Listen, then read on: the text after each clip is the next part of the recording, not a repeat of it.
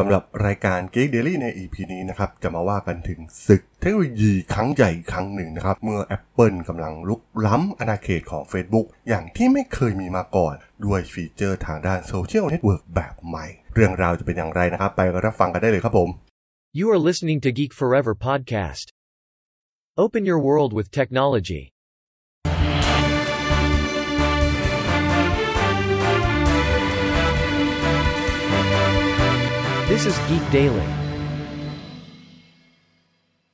สวัสดีครับผมดล ธราดลจากดลบล็อกนะครับและนี่คือรายการ Geek Daily นะครับรายการที่มาอัปเดตข่าวสารวงการธุรกิจเทคโนโลยีและวิทยาศาสตร์ใหม่ๆที่น่าสนใจนะครับที่ผมจะมาไล่ฟังผ่านรายการ Geek Daily สำหรับใน EP นี้ก็มีหนึ่งเรื่องราวที่น่าสนใจนะครับที่เกี่ยวกับสงครามบริษัททางด้านธุรกิจนะครับก่อนหน้านี้เราได้เคยเห็นมาแล้วนะครับในเรื่องของนโยบายความเป็นส่วนตัวนะครับที่ Apple เนี่ยได้เคยออกกฎใหม่นะครับในการเข้าถึงข้อมูลส่วนตัวของผู้ใช้งานนะครับซึ่งตรงนี้ต้องบอกว่ามันเอฟเฟกต์กับ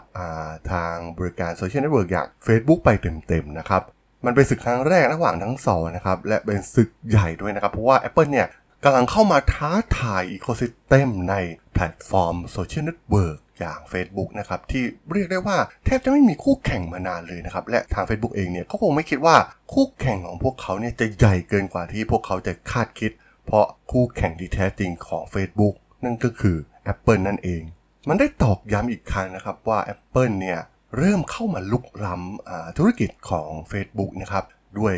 คุณสมบัติใหม่หลายอย่างนะครับที่มีคุณสมบัติคล้ายๆกับแพลตฟอร์มทางด้านโซเชียลเน็ตเวิร์กนะครับที่กำลังจะเปิดตัวในแพทช์ใหม่ของ iOS 15 นะครับที่กำลังจะออกโดยผู้ใช้ iPhone iPad เนี่ยสามารถที่จะอัปเกรดไปใช้เวอร์ชันนี้ได้นะครับซึ่งผู้ใช้อีโคซิสเต็มของ Apple ทั้ง iPhone ทั้ง iPad เนี่ยสามารถที่จะใช้ FaceTime โทรวิดีโอกับระบบบริการอย่าง Android หรือ Windows ได้เป็นครั้งแรกนะครับและพวกเขายังสามารถใช้คุณสมบัติใหม่ที่เรียกว่าแชร์เพลย์นะครับช่วยในการแชร์การชมภาพยนตร์นะครับการฟังเพลงผ่าน Apple Music หรือการแชร์หน้าจอกับผู้ติดต่อของเราได้นะครับรวมถึงคุณสมบัติใหม่ของ iMessage เองเนี่ยก็กำลังได้รับการปรับปรุงเช่นเดียวกันด้วยคุณสมบัติใหม่นะครับที่ช่วยให้แชร์ลิงก์ของเว็บรูปภาพหรือแทร็กของเพลงอย่าง Apple Music นะครับรวมถึงบทความของ Apple News กับผู้ติดต่อของเราได้อย่างง่ายดายยิ่งขึ้นซึ่งมองเผินๆเนี่ยเราอาจจะมองไม่ค่อยออกนะครับว่ามันกำลังลุกล้ำอย่างไรแต่ว่าสรุปโดยย่อก็คือ Apple เนี่ยกำลังวางรากฐานสำหรับคุณสมบัติทางด้านโซเชียลมีเดียใหม่นะครับที่ออกแบบมาเพื่อให้สาวกของ Apple เนี่ยทำสิ่งที่สามารถทำได้บน Instagram หรือ Facebook โดยที่พวกเขาโฟกัสไปที่ความเป็นส่วนตัวมากขึ้นนั่นเองและแน่นอนนะครับว่าพวกเขากำลังสร้างเครือข่ายสังคมออนไลน์ที่ไม่มีเนื้อหาที่น่าเบื่อและน่ารำคาญทั้งหมดที่เราเนี่ยมักพบในแพลตฟอร์มโซเชียลมีเดียอื่นๆนะครับอย่างใน Twitter ใน Facebook เองเรียกได้ว่าเป็นการเจาะเข้าไปใจกลางคอหลักของ Facebook เลยก็ว่าได้นะครับเรื่องนี้มาร์ค ซักเคอร์เบิร์กเนี่ยคงไม่ชอบใจอย่างแน่นอนนะครับกับสิ่งที่ Apple ทำในตอนนี้ซึ่งแน่นอนว่าก่อนหน้านี้เนี่ยเขาก็เคยกล่าวไปแล้วนะครับว่า Apple เนี่ยถือเป็นคู่แข่งคนสำคัญที่สุดนะครับเขาไม่ได้มองแพลตฟอร์มอื่นๆที่เป็นโซเชียลมีเดียที่เป็นแพลตฟอร์มใหม่ๆนะครับที่จะมาเป็นคู่แข่งของเขาแต่พวกเขามองไปที่ Apple คู่แข่งยักษ์ใหญ่ตัวจริงที่กำลังลุกล้ำอาณาเขตของพวกเขาเข้ามามากขึ้นเรื่อยๆนะครับเพราะว่าแอปอย่าง FaceTime หรือ iMessage เองมีการติดตั้งไว้แล้วนะครับบนอุปกรณ์ Apple มากกว่า 1,000 ล้านเครื่องทั่วโลกซึ่งก่อนหน้านี้ก็ต้องบอกว่าได้มีการทะเลาะกันครั้งนึงไปแล้วนะครับสำหรับApple กับ Facebook ที่เรื่องของนโยบายความเป็นส่วนตัวใหม่นะครับที่มีการปรับเปลี่ยนแบบสายฟ้าแลบทำให้มาร์ค ซักเคอร์เบิร์กเองเนี่ยไม่สามารถปรับตัวได้ทันนะครับเพราะว่ามันเป็นวิธีการที่จำกัดบริษัทต่างๆนะครับที่นำข้อมูลส่วนบุคคลของผู้ใช้งานนะครับเพื่อส่งโฆษณาที่ตรงเป้าหมายถึงลูกค้าซึ่งแน่นอนนะครับว่าคนที่เสียผลประโยชน์มากที่สุดในเรื่องนี้ก็คือ Facebook นั่นเองเพราะว่า Facebook เนี่ยทำเงินได้มากที่สุดจากโฆษณาและต้องการข้อมูลเหล่านี้นะครับเพื่อการกำหนดเป้าหมายนั้นแล้วก็เพื่อให้โฆษณาของตนเองเนี่ยมีประสิทธิภาพมากที่สุดนั่นเองซึ่งรวมถึงการตัดส่วนแบ่งถึง 30% ของ Apple นะครับในส่วนของการชำระเงินผ่านแพลตฟอร์มของพวกเขาซึ่งตรงนี้เองเนี่ยมาร์ค ซักเคอร์เบิร์กก็ต้องยอมจ่ายให้ Apple นะครับในอีโคซิสเต็มของพวกเขาการที่นักพัฒนาจะพัฒนาโปรโมทกิจกรรมหรือการสร้าง สิ่งต่างๆนะครับที่ต้องใช้รูปแบบของการตัดเงินเนี่ยก็ต้องเสียให้กับ Apple 30% ซึ่งตรงนี้เนี่ยทาง Facebook เองเนี่ยก็ปล่อยให้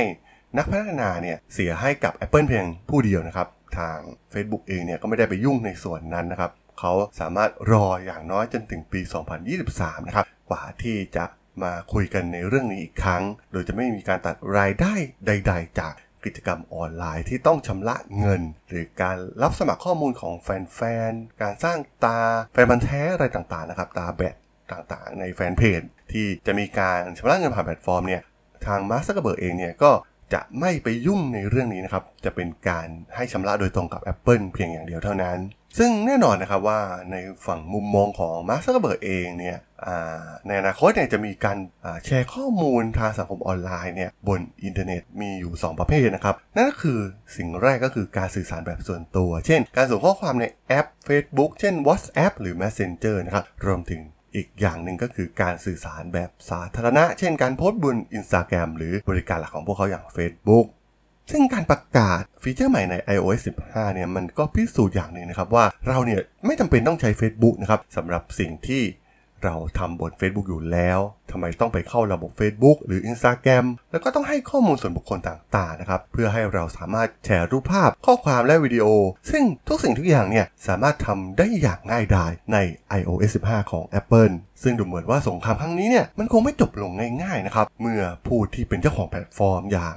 ตัว Apple ที่ดู Ecosystem ทั้งหมดของiOS เนี่ยก็ถือว่าได้เปรียบอยู่อย่างมากนะครับสำหรับการคอนโทรลทุกอย่างในแพลตฟอร์มพวกเขาได้ซึ่งหาก Facebook ที่จะไปสู้กับยักษ์ใหญ่อย่าง Apple เนี่ยดูเหมือนเป็นงานที่เหนื่อยมากๆนะครับและที่สำคัญเรื่องความเป็นส่วนตัวที่ Apple เนี่ยค่อนข้างแคร์มากๆกับผู้ใช้งานของพวกเขาเนี่ยถือว่าเป็นจุดสำคัญคีย์หลักสำคัญเลยก็ว่าได้นะครับที่ในอนาคตเนี่ยมันอาจจะกลายเป็นภัยคุกคามที่ยิ่งใหญ่ที่สุดเท่าที่ Facebook เคยเจอมานั่นเองครับผมสำหรับเรื่องราวของ Facebookและ Apple ใน EP นี้นะครับผมก็จะขอจบไว้เพียงเท่านี้ก่อนนะครับสำหรับเพื่อนๆที่สนใจเรื่องราวข่าวสารวงการธุรกิจเทคโนโลยีและวิทยาศาสตร์ใหม่ๆที่น่าสนใจก็สามารถติดตามก็ได้นะครับทางช่อง Geek Flower Podcast ตอนนี้ก็มีอยู่ในแพลตฟอร์มหลักทั้ง Podbean Apple Podcast Google Podcast Spotify YouTube แล้วก็จะมีการอัปโหลดลงแพลตฟอร์ม Blogdit ในทุกๆตอนอยู่แล้วด้วยนะครับถ้าอย่างไรก็ฝากกด Follow ฝากกด Subscribe กันด้วยนะครับแล้วก็ยังมีช่องทางนึงในส่วนของ LINE@ ที่ @thradol